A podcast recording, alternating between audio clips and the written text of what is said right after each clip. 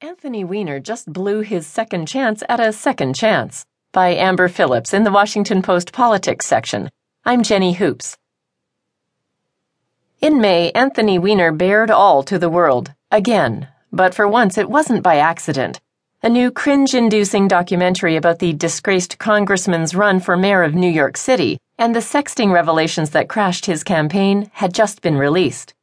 The documentary was so strikingly honest that we